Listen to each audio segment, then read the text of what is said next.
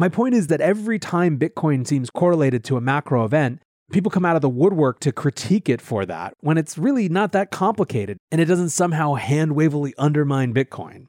The difference in Bitcoin has always been and will always be the large and growing group of hodlers who are not affected by macro events and Fed policy changes and who continue to deepen their exposure and provide an ever increasing floor for this asset.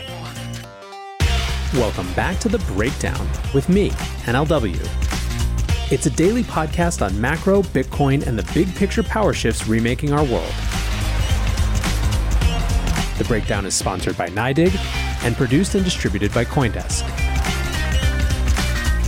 What's going on, guys? It is Thursday, December 17th, and if you are a regular listener, you will have heard throughout 2021 that the central macroeconomic battle, the battle that has defined at least mainstream media coverage of US markets, has been all about the threat and then the reality of inflation.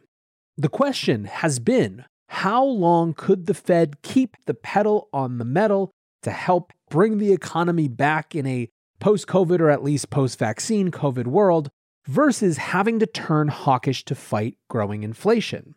Part one of the year was what we'll call the transitory phase. During this phase, as inflation started to show up, the Federal Reserve aggressively stuck to the notion that any inflation was simply transitory. It was caused by supply chain dislocations in the wake of COVID 19 shutdowns and a supply demand mismatch. This makes sense in a theoretical way, right? We had gone from near zero demand in a lot of areas during shutdowns to not only the return of normal demand, but a catch up demand that exceeded normal demand because people hadn't been engaging in their normal economic activity. Meanwhile, on the supply side, you have all sorts of manufacturers, producers, suppliers who haven't been doing anything, who have also been shut down, who have to get their capacity back up and running. And so they're not even able to meet normal demand, and we've exceeded into extra normal demand. The point here is that there's a real supply demand mismatch, and that's why the Fed said that they perceived inflation to be largely transitory. However, markets didn't really buy it. The reaction of markets throughout the year, and really especially since April and May, has been to more or less reject the notion that this inflation is transitory. And effectively, the argument the market has been making is that inflation was going to force the Fed's hand, that they weren't going to be able to continue to preside over the sort of bond purchasing programs they had and near zero interest rates they had for very long. Part two of the year was what we'll call maybe a little less transitory, where the Fed started to give itself a new narrative positioning that admitted that inflation was a little bit more persistent than they perhaps understood. As numbers of the CPI inflation prints rose and rose, this narrative shift proceeded farther and further. And in some ways, I think this part two of the year culminated with the renomination of Jerome Powell as Fed chair. The speeches that surrounded that renomination signaled a strong shift to focus on inflation fighting. And this makes sense because it was becoming a political issue for the Biden administration. Increasing prices in things like cars and food and all of these things that affect people's lives day in, day out are showing up in polls around Biden's performance. And remember, we're heading into midterms next year. With yesterday's FOMC meeting, we've now entered part three of the year, with the Fed making what Bloomberg called, quote, one of the most hawkish pivots. Here's what was announced yesterday. First, they're doubling the pace for scaling back purchases of treasuries and mortgage-backed securities. They've gone from 80 billion a month down to 70 billion a month and they'll soon be down to 30 billion a month. These purchases will conclude in early 2022 rather than in the middle of next year as previously articulated. The Fed also projected three quarter point increases in the benchmark federal funds rate next year. Remember, in September, Fed officials were evenly split on the need for any rate hikes at all in 2022, so this is a big shift. They also anticipate another three increases in 2023 and two in 2024, which would bring the rate to 2.1% by the end of that year.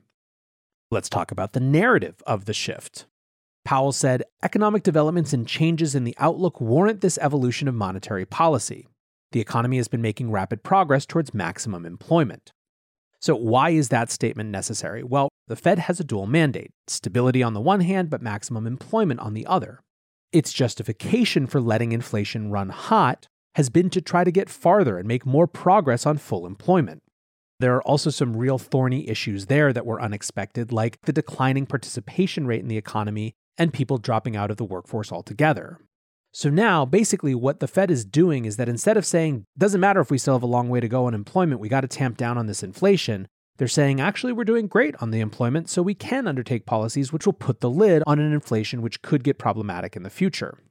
Still, though, the real interesting part about this meeting was the market's reaction. The market was anticipating some acceleration, they might have been anticipating some rate hikes, but the thing that they were watching out for more than that was a Volcker moment, something that harkened back to Paul Volcker when he plunged effectively the economy into recession in order to tamp down runaway inflation at the end of the 70s. The question that markets had was whether Powell was going to go on a crusade to fight inflation even at the cost of asset prices. The market's reaction yesterday why the S&P 500 closed near all-time highs was because it's clear that he's not. Sam Stovall, the chief investment strategist at CFRA Research, said equity prices turned from red to green, likely because the uncertainty had been lifted and Fed Chair Powell didn't sound as hawkish as many had feared. History says, but does not guarantee, that prior Fed tightenings resulted in minor price increases for the equity markets over the ensuing year. John Authers at Bloomberg wrote a long opinion piece about this, saying, The upward shift in acceleration in rate hikes over the next three years is very evident. This was a meaningful escalation but the longer term projection for the terminal rate is unchanged. The Fed governors still believe that rates will never need to go higher than 2.5%, where Fed funds peaked in 2019 during the abortive attempt to return rates to normal after the financial crisis. There is still no belief at the Fed that inflationary conditions are normalizing, or that we are returning to the kind of pre 2008 world where central bank vigilance against rising prices will once more need to be a fact of life. Instead, there's a hope that inflation can be brought under control with relative ease, the market appears to endorse this and also to believe that there will be no need for the extra rate hikes in 2023 and 2024 predicted in the dot plot. For all the world, it looked as though the Fed chairman tipped the wink to his audience that he wasn't going to try too hard to contain inflation, and not to worry. For yet another sign of the same pattern, stocks zoomed back to close to an all time high. The big tech names that dominate the NASDAQ 100 index had been particularly dented initially and enjoyed the strongest comeback. They have been viewed this year as sensitive to rates, Lower rates are taken as a reason to invest in the stocks of companies that reliably produce huge amounts of cash. Those qualities again seem exciting as investors feel comfortable that rates won't go that high. NYDIG sponsors this podcast, and they are the go to Bitcoin company for banks and credit unions, as well as corporate treasuries, fintechs, and hedge funds. Learn more at NYDIG.com slash NLW. That's NYDIG.com slash NLW.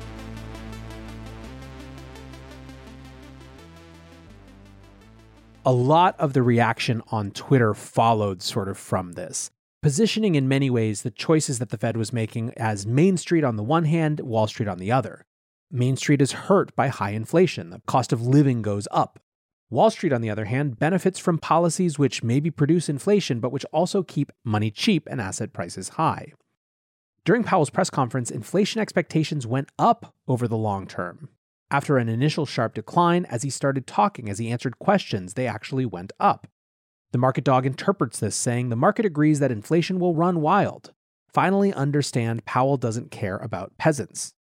Powell gave an answer about why not just stop asset purchases now and needing to be methodical.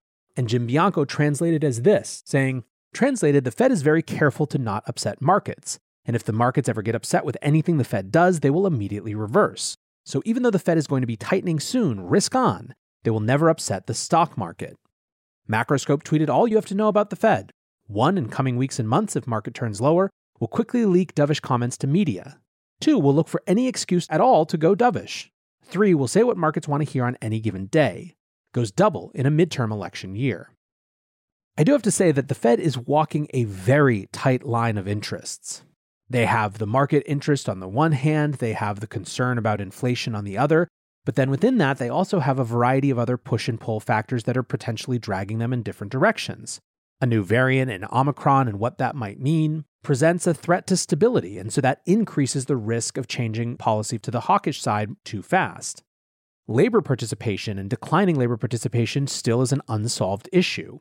The extent to which inflation is driven by supply chain dislocations versus being driven by the pernicious cycle of price increases and wage increases is yet another dimension of this whole conversation. Let's talk about whether Powell talked about crypto, because he did, in fact, do so.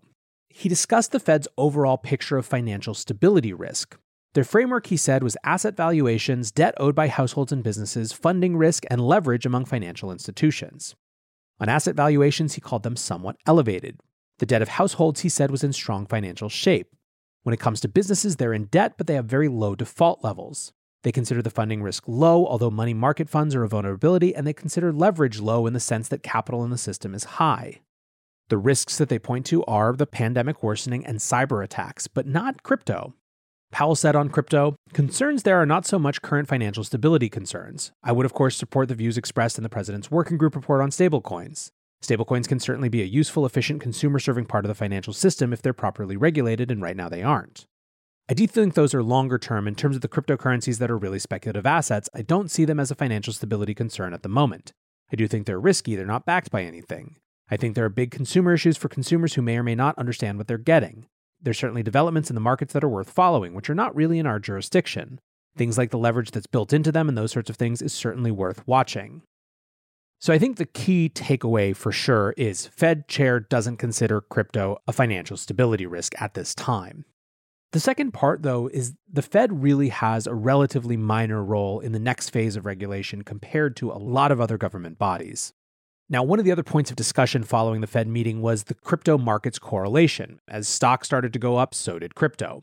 Alex Kruger tweeted, I don't think I've ever seen crypto traders talk so much macro ever before.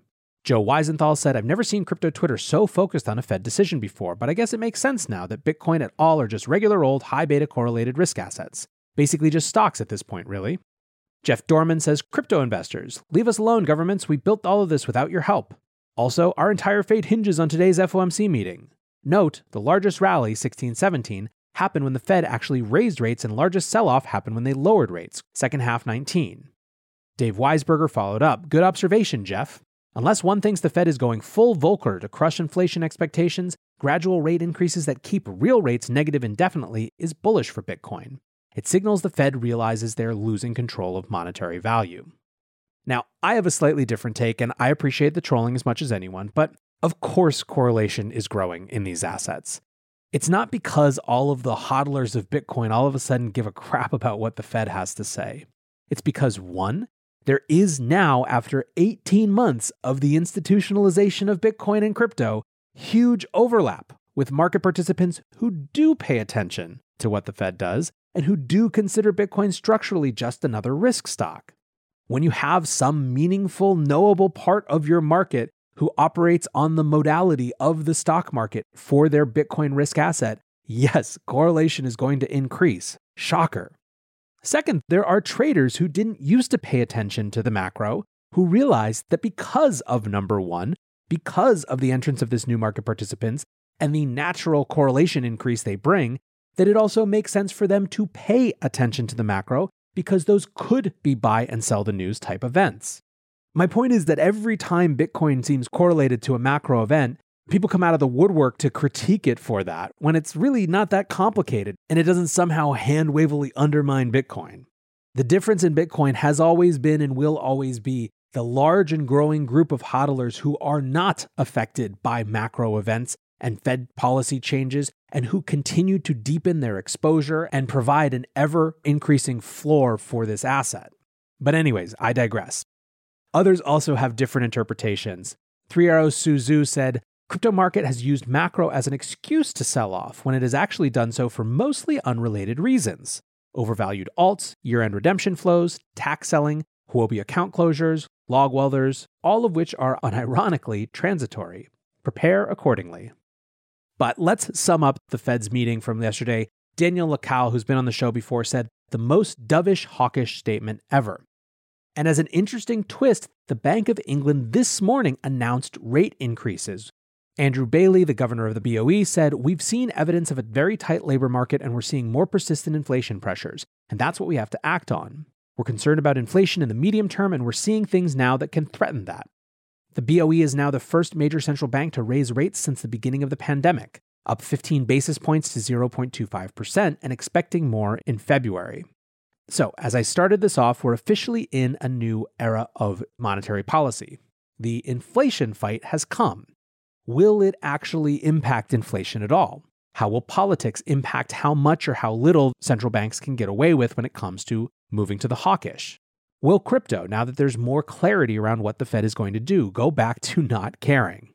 All of these are the questions that I will be watching, and I appreciate you hanging out as we do. Until tomorrow, guys, be safe and take care of each other. Peace